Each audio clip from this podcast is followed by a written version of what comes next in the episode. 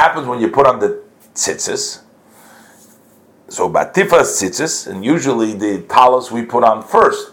But tzitzit could be two things: the small garment which you put on first. So perhaps in both cases the tallis comes before the tzitzit. That's all another question. But in here, in the order, the Alter Rebbe first explains the level of the tefillin. The level of the tallis is you're surrounding yourself and you're sort of making God a king over you. That's the representation by the idea of the tallis. When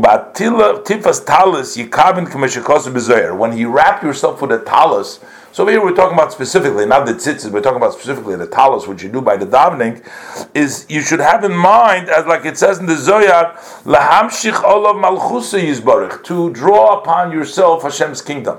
Tallis is sort of Hashem's malchus, which is actually lowest levels in the sephirot, because chochmah, binah, da'at, that's the intellect, the higher spheres. This is the level of malchus.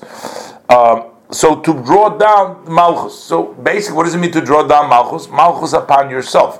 Because God is a king, anyways, over the whole world. But you want to make God a king over yourself. And again, he's giving you a reflection what you should think when you're doing your tallis and tefillin. This is an everyday thing. So when you're putting on your tefillin, when you're putting on your tallis, these are things that you think about, which will bring you to at least a minimal level of acceptance of Hashem's awe and fear of Hashem, will bring you the level of year that required. So what should you have in mind? So that kingdom of Hashem, who's a king, oh, I'm making him a king over me. You're putting the tallis over yourself. You're making him the king. Like it says in the Zohar, to draw down upon yourself Hashem's king, His blessed kingdom. His kingdom is a king of all the world. He's the melech of all the world, and He sustains all the world, and He's the king over everybody. But we want to make Him specifically our king. So by putting on the tallis, you're making Hashem your king. We want to make Him singled out for ourselves, to unite Him with ourselves through this mitzvah. Like it says in the pasuk, you should place upon yourself a king. So there could be a king, but you got to place him upon yourself. We're making Hashem our king by putting on the tallis. Okay. So at least, what are you doing now? So before you're putting on the tallis and the tefillin, you're thinking just in your mind, you're reflecting. What are you reflecting? You're reflecting that you're drawing down now the level of chochmah bin adas, you're drawing down with the tallis the level of malchus, and therefore, you're ready to serve Hashem. So what happens? Vazai, and therefore, and then.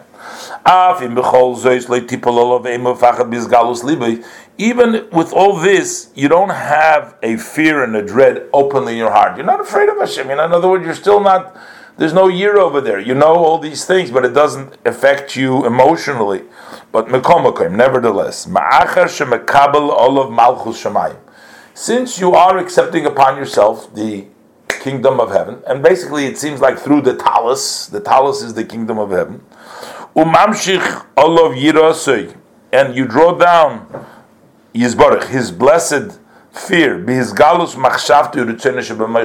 it's open in your thought and the will which is in your mind. So in mindly, it's not in your heart, you don't have an emotional feeling for it, but in your mind you are sort of accepting Hashem. Now, you're going to say, well, maybe in his mind he's not even accepting Hashem. Why? It's just his imagination. He's just saying these words, but he doesn't really mean it.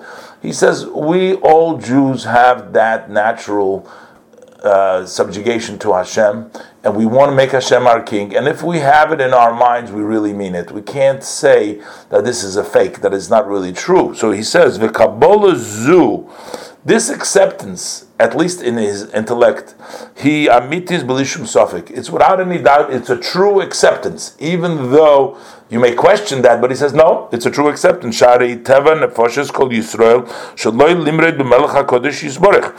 this is a nature of the souls of all of Israel, not to rebel against the Holy King, the Blessed. So, what happens now? So you do have in your mind an accepting of Hashem's kingdom. So that is called serving Hashem with fear. Just knowing that, that's called already. So when he studies the Torah, or the mitzvah that he does, because of this acceptance, the yoke of malchus shamayim, and because he draws down that fear in his mind, they are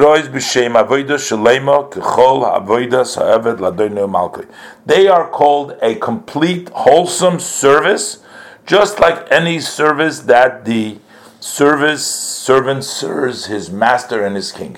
It's considered a complete and a truthful service. Then you've gained the level of yira. If you at least think that way, that's called yira. But we need at least that. But if you don't even have that, the Alter Rebbe says, then you don't have service of Hashem at all. You're not serving Hashem. Then it's not an Eved. Masha enkein.